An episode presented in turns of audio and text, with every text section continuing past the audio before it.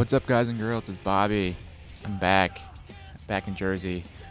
Uh, I just got back on Saturday uh, from my rotation up at Madigan. Uh, so I'm back in New Jersey now, back home for a little bit, but I'm taking off uh, in September to head down to San Antonio to rotate through uh, BAMC, the Brooke Army Medical Center, uh, for my next rotation down there. So I'm home for a couple weeks. I'm just really glad to be home and kind of get back into my normal rhythm of living my life. Uh, not that I say, not to say that you know being traveling or being somewhere else is bad. It's just I miss having the routine of being home, having you know my bed, my skier, my living room, my books, my food, my kitchen, just all the stuff that you kind of take for granted uh, at home that you really appreciate when you're traveling and gone. But uh, today's podcast, I kind of want to focus on a little bit about nutrition, give you guys some more information about my approach to nutrition uh, and what we do at Cronus in terms of prescribing you guys macro plans and kind of our stance on a lot of nutrition uh, and and fitness. Oh, and a quick shout out to JHM2020 on iTunes.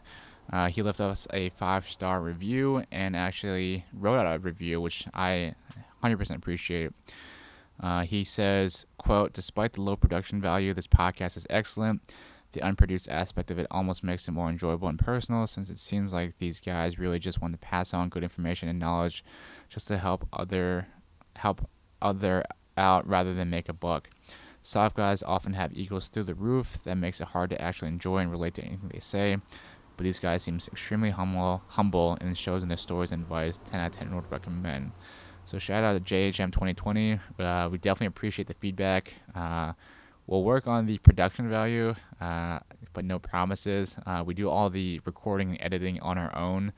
Um, we don't want to really outsource a lot of this stuff because we try to cut back costs as much as possible so that we can pass the savings on to other charities and keep more money for us to really uh, really donate as needed.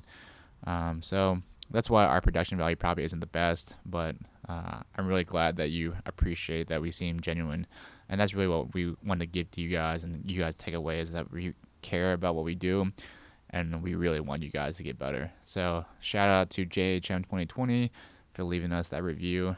Get your reviews in. Uh, we'll probably read them out on the podcast uh, and kind of respond to them as needed. Uh, before I get started, though, quick shout out to Paragon Recovery. Um, they have helped me out immensely during my rotation. Uh, I was taking their sleep supplement almost every other night, just helping me get to sleep at night and helping me wind down. Uh, I was relatively stressed out during this rotation because it was a it was an audition rotation. So what that meant, what that means, is that I had to be uh, on my best behavior uh, in the hospital to really show the the residents and the attendings, the faculty, that I really belonged uh, at that hospital. So I was kind of stressed out, wasn't sleeping the greatest, but night games really helped me get me to sleep and help me stay asleep and get a good night's sleep just so I can show up each day uh, mentally recovered and ready uh, for the day's academic endeavors, so to speak. So, without further ado, let's get started on today's podcast. So, I'm gonna run through a quick uh, outline I'm gonna talk about. Talk about nutrition. So, by nutrition, give you guys some recommendations and basic information about the macronutrients, uh, which are, are, proteins, carbs, and fats. And then moving on a little bit into a little discussion on micronutrients, uh, such as vitamins and minerals. I'll close out the nutrition with some supplementation uh, and things that we can do for supplementation. And I'll finish out with this Q- with the Q and A, uh, based on some questions that you guys asked on our recovery or not recovery, but so close out with some uh, questions from our Q&A that we posted onto our Instagram a couple of weeks ago. Basically, I was just looking for some other things that uh, you guys are interested in and want me to talk about. So I'll talk a little bit about some of these um, other questions that were brought up. So first, let's get started. Uh, let's talk about some basic information about nutrition in terms of macronutrients, calories, and kind of what it all means. Uh, so first, let's start with, with caloric intake. So our caloric intake uh, is super variable. It depends on each person, your body type, um, your own meta- metabolism, and most importantly, your, your uh, lean body mass and your daily energy expenditures.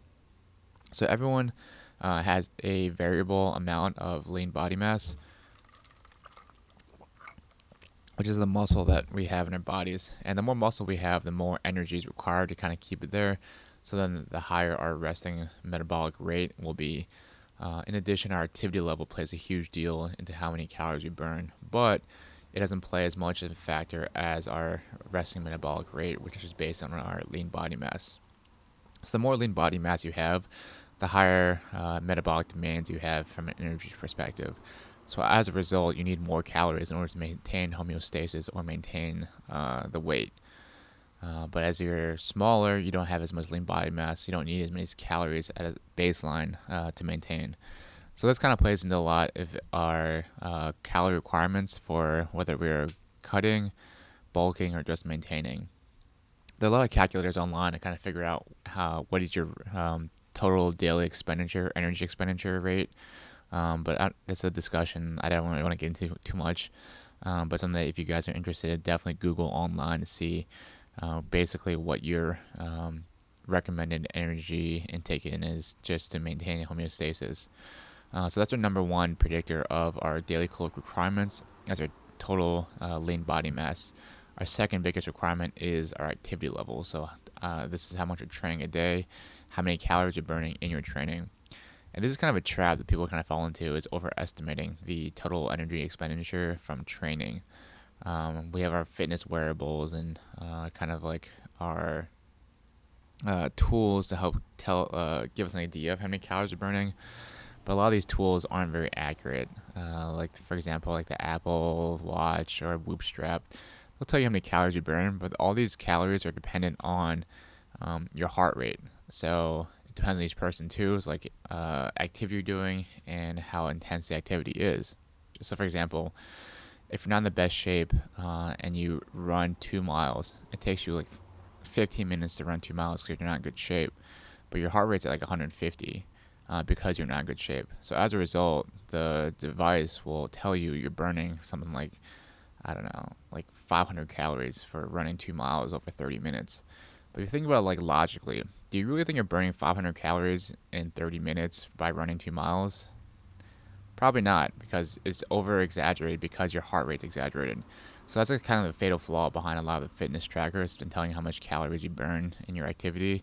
Uh, so I try not to look at that. Uh, I don't really use wearables to tell me my calories, calories burned. Rather, I kind of look at uh, daily and weekly trends and body weight to kind of figure out where uh, body weight and how much calories you should be intaking. But I'll talk a little bit more about this later uh, when I talk about putting it all together. So based on caloric retire, uh, based on caloric requirements and your resting metabolic rate, you can kind of come up with your um, some general guidelines in terms of total calories uh, for what you're trying to do. So as a general guideline recommendation for cutting, I recommend generally speaking 10 to 15 calories per pound of body weight, and this is total pounds per body weight just to make it easier uh, to calculate. So for a 200 pound dude, uh, you're looking about 200 calories a day for cutting. Uh, and when we're cutting, we want to lose about 0.5 to 1% of our body mass, uh, total body mass each week. Cutting too drastically um, isn't the most efficient way or best for your health. Um, same thing with bulking too dirtily. Uh, if you're gaining too much too fast, uh, there's a good chance you're not gaining uh, any muscle and it's just all going to be fat. So with bulking, we're looking about 25 calories plus per pound of body weight. So for a 20 pound guy, you're looking about like, or for a 200 pound guy, you're looking about 5,000 calories ish to bulk. As far as maintenance goes, uh, we're looking about 15 to 20 calories per pound body weight. Uh, but then, just to reiterate, this is all based on your uh, individual resting metabolic rate and your total daily energy and expenditures.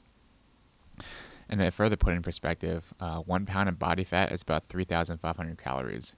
So if you imagine you're, you're trying to cut um, one pound of body fat, you need to burn 3,500 calories to burn one pound of body fat.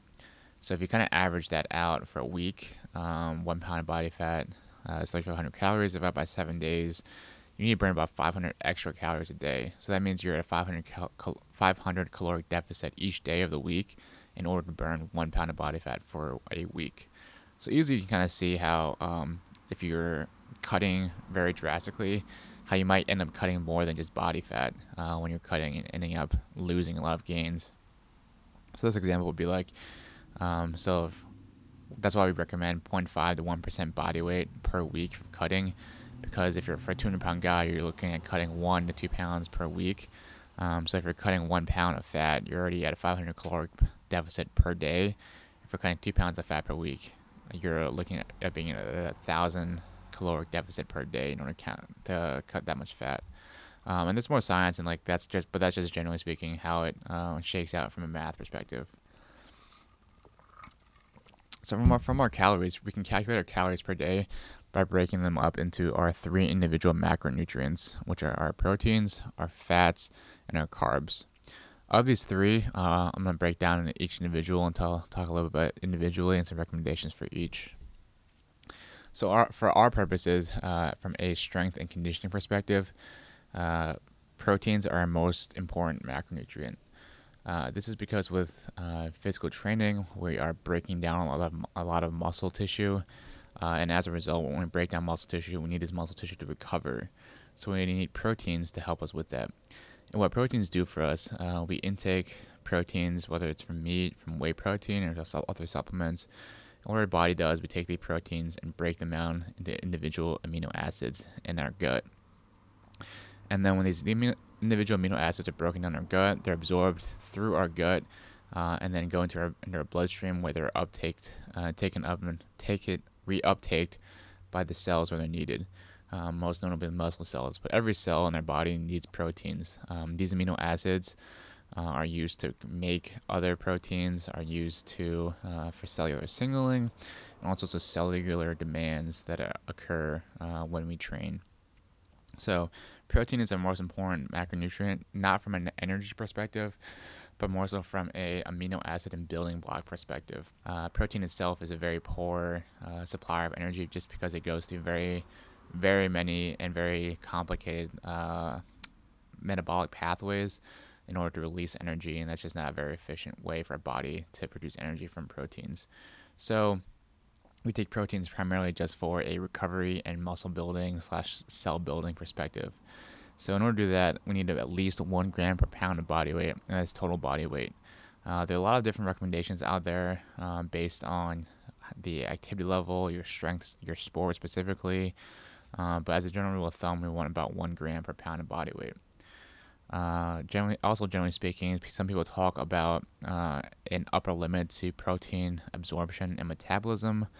Um, based on what I've read, is that it doesn't really exist, and that um, our body is going to absorb the protein uh, and amino acids regardless of how much you put into it.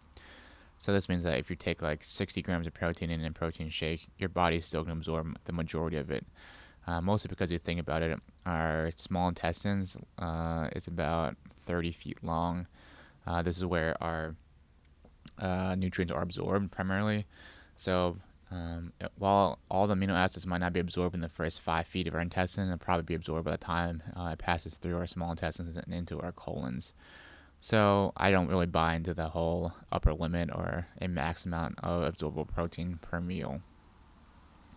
And then uh, this one gram per pound body weight is uh, a little bit more variable. In the fact that if you're cutting um, or cutting really intensely, you want to uh, increase your protein uh, requirements to about 1.25 to 1.5 grams per pound body weight. This is because when we're cutting, our body wants to reduce some of the protein or some of the muscle mass that we have in order to reduce our metabolic uh, requirements. Uh, as a result, we want to increase the protein, uh, increase our protein intake in order to help uh, convince our body that we ha- do get enough uh, protein. So it's in our best interest to keep the muscle mass around instead of cutting the muscle mass to conserve energy. As far as carbohydrates, this is our number two most important macronutrient. Uh, carbs are um, a our body is pretty much preferred energy source, regardless of what you believe in in terms of nutrition perspective. Uh, carbohydrates are all grouped together uh, based on their structure. So uh, carbohydrates they all contain carbon, hydrogen, and oxygen atoms. Uh, arranged in a certain manner uh, that are contain a lot of high energy bonds that we can use, that body uses to produce energy. So per gram of carbohydrate, we get four calories per gram of carbohydrate, which is the same as what we get with our proteins. Uh, this sh- uh, carbohydrates also can be called sugars. Uh, sugars can are def- sugars are called carbohydrates, but so are other a lot of things that we hear like starches um, are also considered carbohydrates.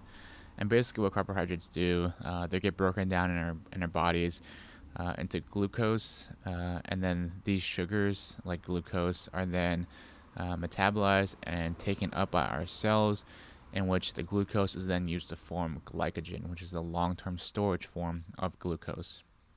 And as we exercise or do any physical activity, the body takes glycogen and breaks it down into individual glucose uh, molecules, which is then used in metabolism to produce energy. So, as a result, uh, glucose and glycogen uh, by default is our body's preferred uh, energy substrate uh, for exercise because it's one very quickly, uh, readily accessible, and two, our muscle cells and our liver store a lot of glycogen um, that can supply up to an, about an hour's worth of uh, moderate to high intensity physical activity. Um, like with uh, training, some people say that your your liver can burn or holds about one to two pounds of glycogen uh, inside of it. Um, so when you're training, our body is releasing this uh, glucose, uh, breaking down this glycogen, and releasing it as glucose to feed our muscles as we are training. So these glycogen stores in our body last for about 90 minutes to two hours uh, before we uh, will, generally speaking, hit a wall. Um, I don't know if you guys r- will remember, and if you're ever like doing like a ruck or a long distance run, where you'll uh, where you'll hit that wall or a bonk, I think is what they call it in the endurance community, where you pretty much just uh, exhaust all your uh, carbohydrate stores and are pretty much just scrambling to get energy in. Uh, as a result, you kind of hit a wall and you're physically you're so fatigued that you aren't able to continue training or whatever activity you're doing. So that's how important like uh, glucose and carbohydrates are because these are what our body uses to produce our storage form of glucose, uh, glycogen, uh, which then fuels our moderate to high intensity exercise. then as far as requirements for carbohydrates, uh, it really depends on what state uh, we are in. Uh, carbohydrates are, are more flexible um, macronutrient in that there isn't like a blanket statement in terms of recommendations for how much to get in per day. And it really depends on your activity level and what your goal is in terms of bulking or cutting. Uh, because carbohydrates are basically our flex, quote unquote, flex uh, macronutrient and that we use carbohydrates to fill in our caloric requirements if we're cutting or bulking. So for cutting, uh, generally speaking, we're about 0.75 to 1 gram per pound body weight. Maintaining, you're looking at 1 to 2 grams per pound body weight. And bulking, you're looking at 3 plus grams per pound body weight. Uh, like I said, we use these uh, carbs to fill in the calories needed between our fats and proteins to round out our nutritional profile for the day. And last, uh, the last macronutrient I want to talk about is fat. Fat is uh, nine calories per gram of fat. Uh, fats are used in our body uh, primarily for cell membrane health and to produce hormones. Um, they're not necessarily the preferred energy source uh, in our body, even though our body has the most fat available. Uh, it's not the most preferred source for moderate to high intensity because fat um, is very slow burning and that requires multiple steps in the meta- in metabolism in order to produce energy through things like beta oxidation. Uh, so if your body is used to using fat as a fuel source, e.g., for you're keto, um, this can be a decent fuel source for long-term endurance, uh, for endurance events. But in moderate to high intensity training, keto and a high fat diet is actually not the most efficient way of training, uh, of not training, but most efficient way of getting your nutrients, uh, uh, your supplementation and nutrients in. Uh, so generally speaking, for fat, for our purposes, we need about 0.5 to 0.75 grams per pound body weight. And generally speaking, this just makes us feel better. Uh, when we're in low fat states, uh, we generally don't feel as as good um, because uh, fats are used primarily in making hormones uh, such as testosterone, estrogen, cortisol. Uh, pretty much all our hormones are in our body. The majority of them are used are fat precursor molecules that are then metabolized to form our, our hormones. Uh, so when we don't get enough fats in, we actually feel even worse in terms of fatigue and run down because we're just not able to produce the hormones that our body needs to function properly and efficiently. So just to summarize real fast, uh, we have the three macronutrients. We have carbohydrates, proteins, and fats. Carbohydrates and proteins uh, are four grams, are four calories per gram, and fat is nine calories per gram. Um, for proteins, we want one gram per pound body weight. For fats, we want 0.5 to 0.75 grams per pound body weight. And then carbs, we kind of fill in the rest based on what we need in terms of our total caloric requirements. All right, shifting from macronutrients, I'm going to talk a little bit about micronutrients and come uh, vitamins and minerals that we get. Uh, so, as far as my perspective and our perspective from Cronus, we don't really subscribe to a lot of supplementation. Uh, we believe in a whole foods approach to nutrition in terms of eating uh, green leafy vegetables, colorful vegetables, colorful fruits, uh, and that's where we derive most of our nutrients from, uh, from the micronutrients from our diet. Uh, as far as multi multivitamins go, there's conflicting evidence on the absorption and utilization of these macro uh, of these multivitamin supplements. Uh, it turns out their body actually prefers to absorb uh, nutrients and vitamins from food rather than from a huge bolus, so to speak, from a multivitamin.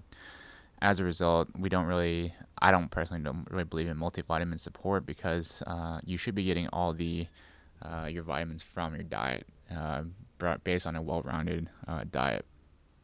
So, we don't really recommend a multivitamin. However, uh, we do believe in some mineral supplementation. Uh, minerals are a little bit different from vitamins.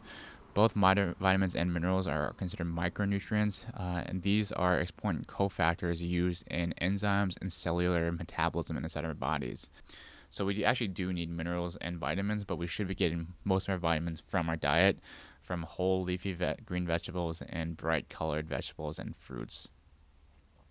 But as far as minerals go, minerals are a little bit harder to get into our food. Uh, a lot of foods aren't very high in minerals unless you're talking about like very green leafy vegetables, um, like ground starches like potatoes uh, and beans. Uh, these these uh, food groups are typically higher in minerals. Uh, so in order to get a lot of mineral supplementation, I actually add salt into my diet, like a lot, decent amount of salt in my diet. I usually use this pink Himalayan sea salt uh, very high in minerals, and I just add that to pretty much every meal I eat, and I even add it to water and drink uh, salt water before I go to bed and when I wake up in the mornings to kind of uh, get my day started. It gives me some more minerals um, into my uh, diet. And I found that, that to be pretty effective. Uh, I feel better actually with using uh, adding salt to my diet. And I don't mean adding like table salt, like the fine, um, like regular salt packets. You need to find a high quality all natural, uh, high mineral content pink salt. Then adding these, uh, adding salt to your diet will help out. Just um, also from a hydration perspective, um, without getting too deep into what what it does. But waterfall salt. So basically, when you have high salt content inside your blood, you're actually increasing the volume inside your blood. Uh, by increasing the water content in your blood, uh, which then helps your body to uh, be more adaptable and, and uh, get more blood uh, volume. So, as far as supplements go, we don't uh, recommend a multivitamin. Uh, we don't recommend BCAAs. BCAAs or branched chain amino acids are popularized because people think it helps with recovery. Um, generally speaking, as long as you're getting your total protein requirement, uh, so the one gram per pound body weight, there is absolutely zero need to supplement BCAAs. Uh, I mean, unless you like the taste or you think you like the hydration, uh, the science as far as muscle health and regeneration and recovery isn't there, and that it actually might reduce some of the um, might reduce our ability to absorb amino acids because uh, there's a theory out there that if you intake BCAAs, these BCAAs will actually uh, clog up the uh, transport molecules in your gut and so the proteins that you absorb or that you ingest through like your diet, such as like meats, your body actually isn't able to absorb these proteins, uh, which are complete sources of protein and amino acids, uh, and you actually reduce your uh, body's ch- ability to absorb them. Uh, so BCAAs might actually be bad for you. Um, however, there are some studies that BCA look at BCAAs if you're in a fasted or in a starvation mode, and that they might help with uh, help retain uh, muscle and help with muscle recovery. Uh, but I think that's a pretty select population, and that doesn't really apply to us. Um, so if you're fasting or using intermittent fasting, BCAAs might be a good supplement. But otherwise, if you're not fasting and just doing the normal diet, no need to take BCAAs. Uh, another thing we do recommend is vitamin D. Uh, vitamin D uh, is generally absorbed by the, your skin from the sun. Uh, it's a pretty complex series of biochemical changes uh, from UV lights hitting your skin. Uh, I don't remember all the steps off the top of my head, um, but basically, you need about 15 to 30 minutes a day of direct sunlight on uh, about one half of your body's skin to produce your daily needs of vitamin D. And unless you're like living uh, on the beach, there's a very good chance that nobody is hitting that requirement. So as a result, we definitely recommend using a vitamin D supplement to supplement some of the uh, sunlight that you should have gotten during the day. But being in a Western society, we don't often or aren't often outside. So as a result, definitely get a vitamin D supplement and supplement with that. Uh, as far as protein supplementation, I like whey. I don't believe there's any big difference between any of the ways. I mean, like like whey isolate versus regular whey versus like hydrolyzed whey. It doesn't really make a difference to be honest. Uh, the, all the hydrolyzation and filtration, all it does is break down the whey proteins into smaller fragments, which then make it easier to release amino acids into your body. Uh, going back to our previous discussion about proteins, there's not really a need um, to break or release amino acids as soon as possible, as, inge- as soon as you ingest them, because uh, at, the end of the day, your body still can absorb all the amino acids uh, from proteins uh, that your body needs. So there's no real need to have it to pay that extra like 30 bucks to get the extreme hydrolyzed whey or whatever it is. Uh, just a basic whey supplement is fine. We also recommend using a casein supplement at night. So, casein is a protein uh, derived from milk. Basically, it is a longer uh, branch chain protein that takes basically takes longer to break down. Uh, basically, forms like a pudding type substance or like a gel like substance in your gut, uh, in your stomach, and it slowly gets dissolved, uh, and the amino acids are slowly re- released. So, we recommend casein at night before you go to sleep because it provides a longer, steady state uh, release amino acids to help your body with recovery. So, kind of putting it all together, um, I kind of mentioned already. So, we want one gram per pound body weight for protein, 0.5 to 0.75 grams per pound body weight of fat, and variable for carbs, just filling in the caloric requirements needed uh, for our day. Um, as far as nutrient timing goes, uh, some people ask about nutrient timing and what they should do around the workouts. Uh, the biggest thing around the workouts is to um, is, is, to increase the carbohydrates that we get in because carbohydrates are our primary fuel source for exercise. So prior to training, we kind of want like about 30 to 50 gram um, bolus, so something readily, easily digestible, some fruit. Uh, or some simple sugars or carbohydrates to kind of give us an energy boost uh, as we go into our workout. Uh, this will increase our blood sugars and then give us a more readily available uh, fuel for training. And then after training, we definitely want to replenish our glycogen stores or the glucose stores that we burned off in our bodies from training. Uh, so we want to get another about another 30 to 50 gram bolus of carbohydrates around our training uh, in order to uh, recover faster to repeat or be able to repeat exercise. Um, as far as an- the anabolic window, quote unquote anabolic window that bodybuilders talk about, uh, I don't really buy into it. Um, this kind of kind of falls into the discussion we had about your body absorbing all the requirements that our uh, body needs for the day. So at the end of the day, our body is going to get all everything it needs based on our whole day nutrition, and our whole day nutrition is probably more important than our 30 minute post workout nutrition. Um, logically, you can kind of make the argument that insulin uh, and eating something with carbohydrates releases insulin, uh, which then increases the uptake into our cells. So it could help with recovery, uh, but I don't think the anabolic window is 100% uh, a necessary thing. You shouldn't really um, feel like you have to get in a protein shake or food in after a workout. Um, you want to get in at some point, but it doesn't have to be like immediately after you're working out. Um, mostly you want a protein, so about 20 to 30 grams of protein and about 30 to 50 grams of carbs just to replenish and to help increase the recovery and get the recovery going post workout. All right, so moving on into our Q&A session. So these are based on the questions that some of you guys sent in on our Instagram Q&A uh, that I'll talk a little bit more about. So the first question that people bring up all the time is keto. And what is keto and should we be doing keto? So um, I'll give a little bit of history about keto. So keto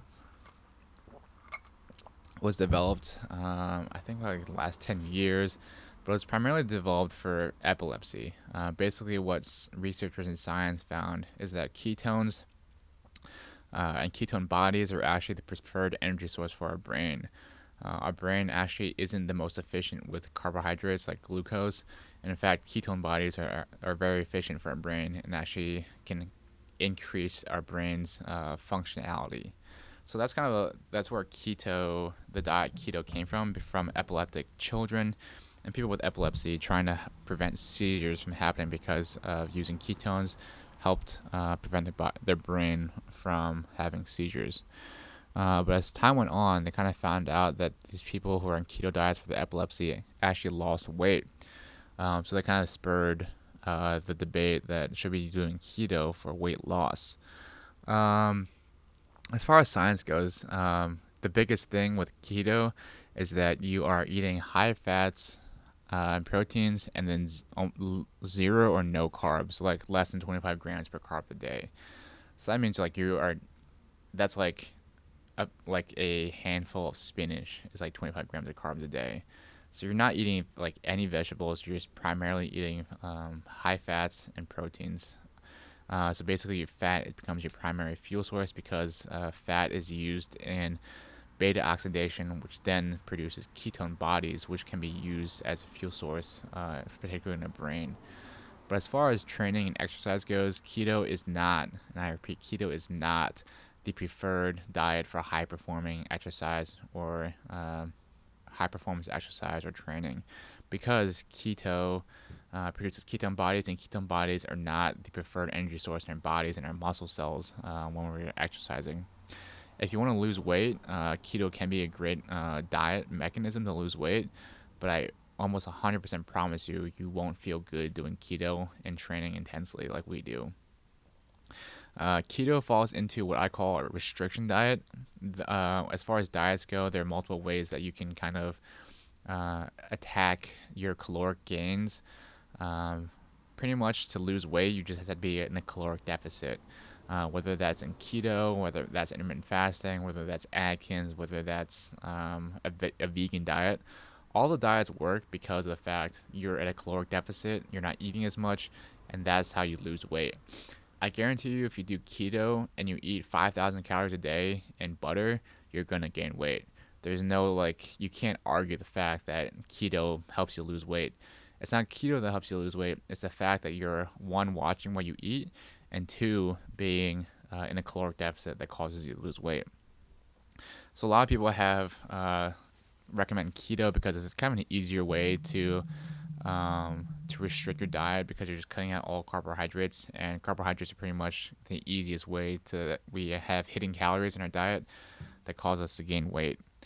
Uh, there is, however, a role perhaps for keto in endurance athletes. Um, the way I imagine fats is that fat is like a uh, a big log. Uh, so it takes a while to get started to light up, but once the log is burning, it burns for a long time. And fat's kind of like that. Um, once you get fat burning, uh, it takes a while for your body to get used to that, but then once it gets going, it kind of burns for a while, pretty long.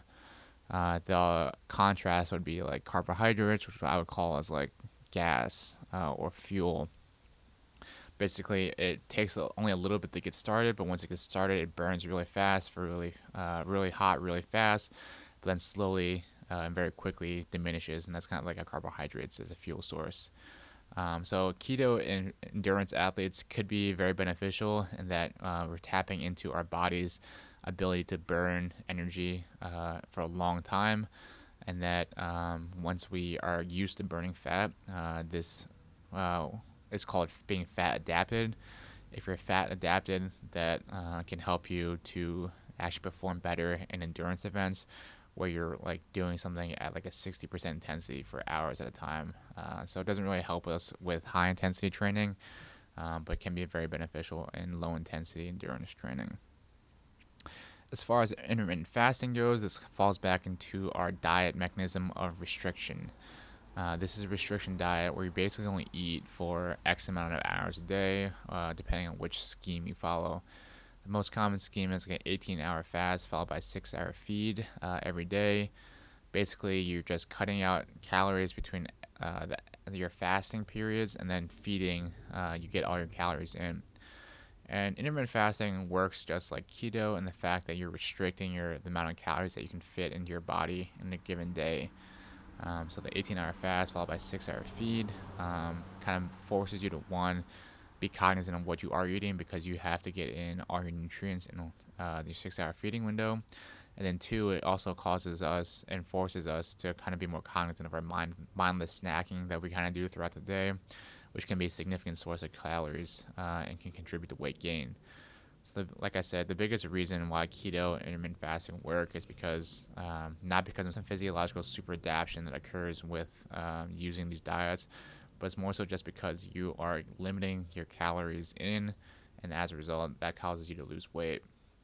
There's some interesting research in that keto, uh, intermittent fasting helps promote autophagy, which is our body's um, basically our, our, cells' ability to digest other cells uh, and clean up other cells. So there's like interesting hypotheses uh, hypotheses that state uh, intermittent fasting helps with recovery because it forces our body to um, consume itself essentially, uh, consume the, the uh, inefficient or dead molecule or dead cells in our body for energy.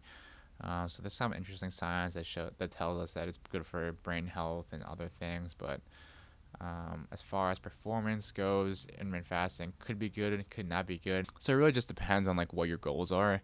Uh, and if your personality type that is able to not eat for 16 hours a day, and then or not eat for 18 hours a day and then crush food for six hours, that's fine. I mean, I don't think it ne- really negatively affects performance, but it can neg- negatively affect performance uh, by hindering your ability to recover after multiple training sessions.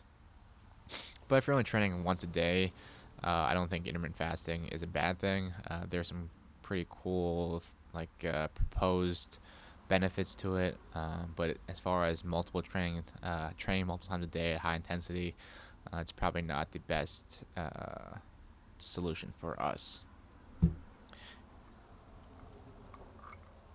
And this is coming from me. I did intermittent fasting for like two or three years beforehand. Uh, I enjoyed it, but I also uh, am also kind of a lazy person and I really needed that restriction and forced restriction to kind of make me not eat a bunch of bullshit at a time.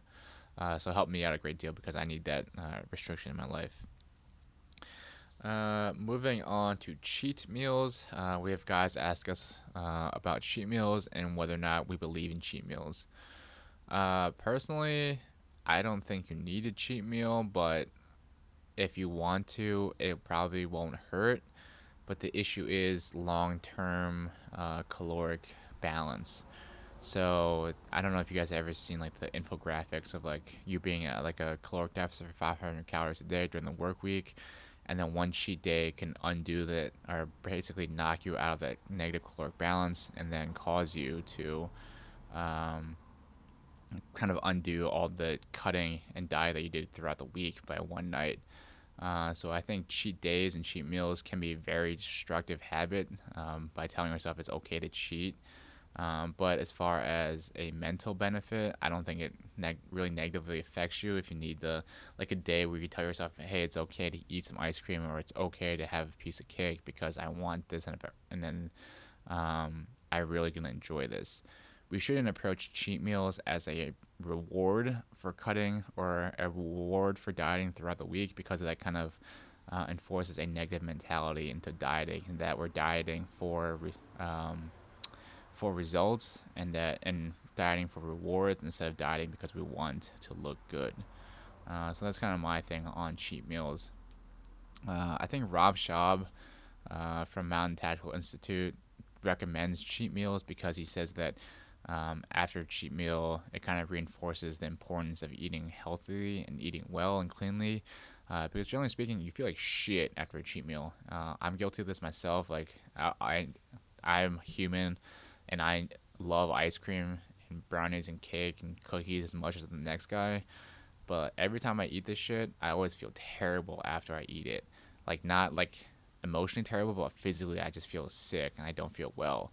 Um, so this is a good cheat meals can be a good way of reinforcing to ourselves why we need to eat clean and eat well because um, unless you're uh, eating sugar every day in your diet, which you shouldn't be, uh, but when we do eat like really processed sugars and fats, we generally speaking feel like shit. Uh, and really reinforces to us the importance of eating well, uh, not only from feeling well, but also performing well as well. Uh, tips for a DFAC or busy schedule. Uh, I'll admit that I don't really, I'm not the professional on DFAC eating. The only times I eat in DFAC were when I was deployed. Um, but uh, as far as DFACs go, I think DFACs are a good resource if you know how to eat at a DFAC.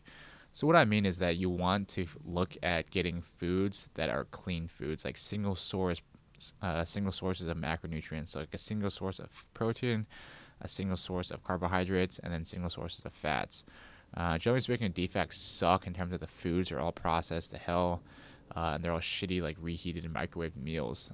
But there are always uh, healthier alternatives in the DFAC, whether that's a salad bar and finding some chicken breast on the salad bar, finding some eggs on the chicken uh, on the salad bar, and then finding uh, like just like vegetables on the salad bar. Uh, you want to stick to like steamed vegetables or fresh vegetables or raw vegetables that are minimally processed. Um, but generally speaking, you want to stick to minimally processed foods in general when you're eating at a DFAC because uh, as you process foods, like you cook them or fry them, you always add some more calories, whether that's fat or oils, into the food. They don't really take into account when you're eating it. So as far as DFACs go, look for single sources of, of proteins, like uh, like grilled chicken, um, boil like uh like uh, boiled eggs, um, and uh, like just chicken uh, or it's like lean cuts of meat or steak. Uh, definitely avoid anything that's fried. Avoid a, a lot of baked things. Uh, baking, especially in the DFAC, is just when they cover it in oil and put it in the hot, and pretty much cook in, in oil in the oven. So you kind of gain a lot of oil and fats uh, from baking stuff and then eating lots of vegetables, uh, like whether it's raw vegetables or steamed vegetables or boiled vegetables, uh, minimally processed with no oils. And then as far as carbohydrates, you're looking for either rice, you're looking for potatoes, nothing fried. I say again, nothing fried or processed. You want either boiled rice, steamed rice, uh, boiled potatoes.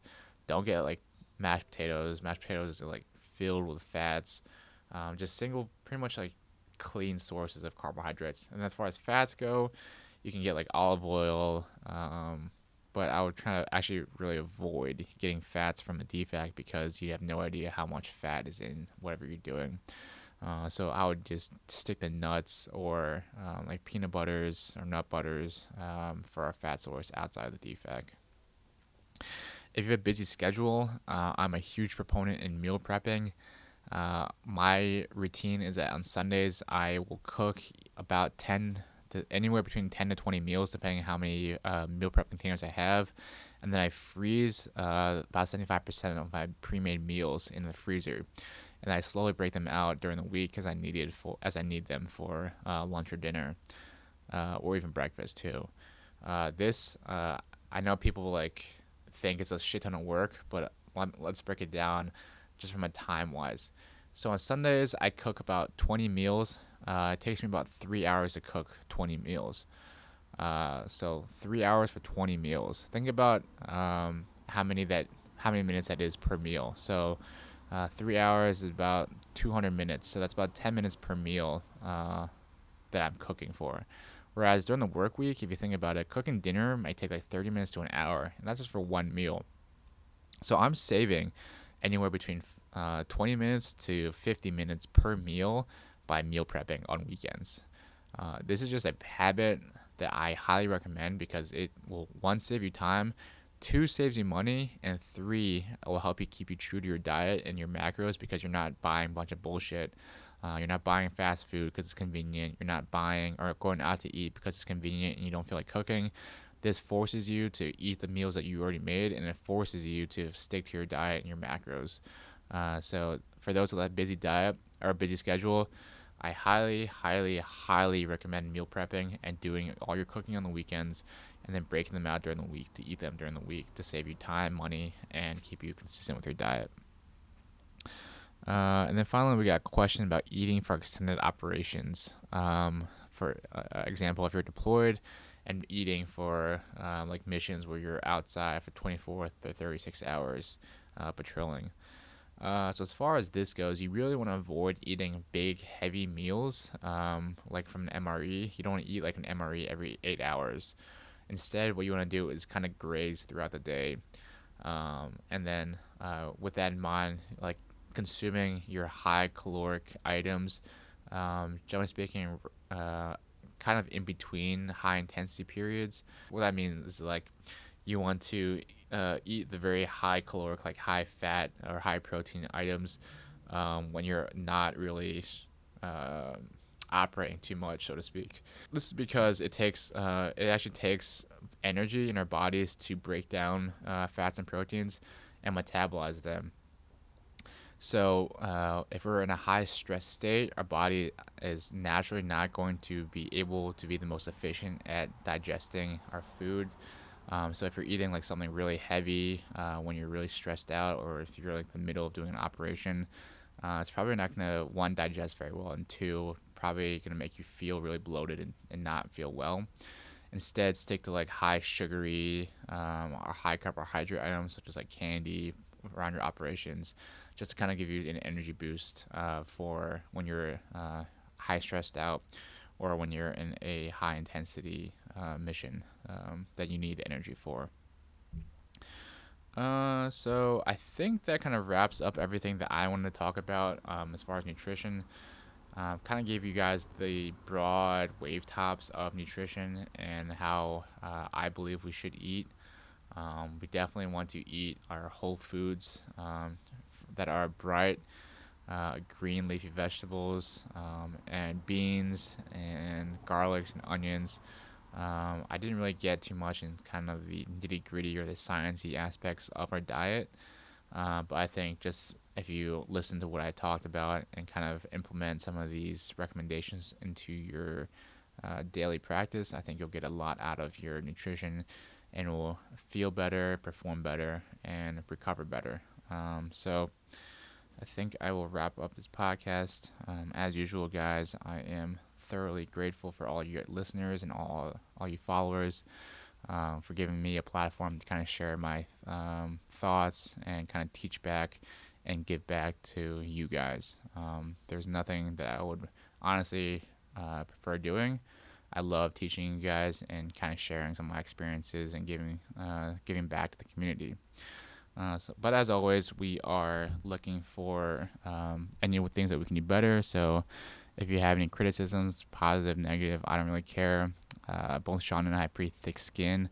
Uh, so give us a review, leave us some feedback, let us know what we can do better uh, and what we can do uh, in future episodes and what you guys want to hear from us. Um, as always, uh, I will catch you guys later.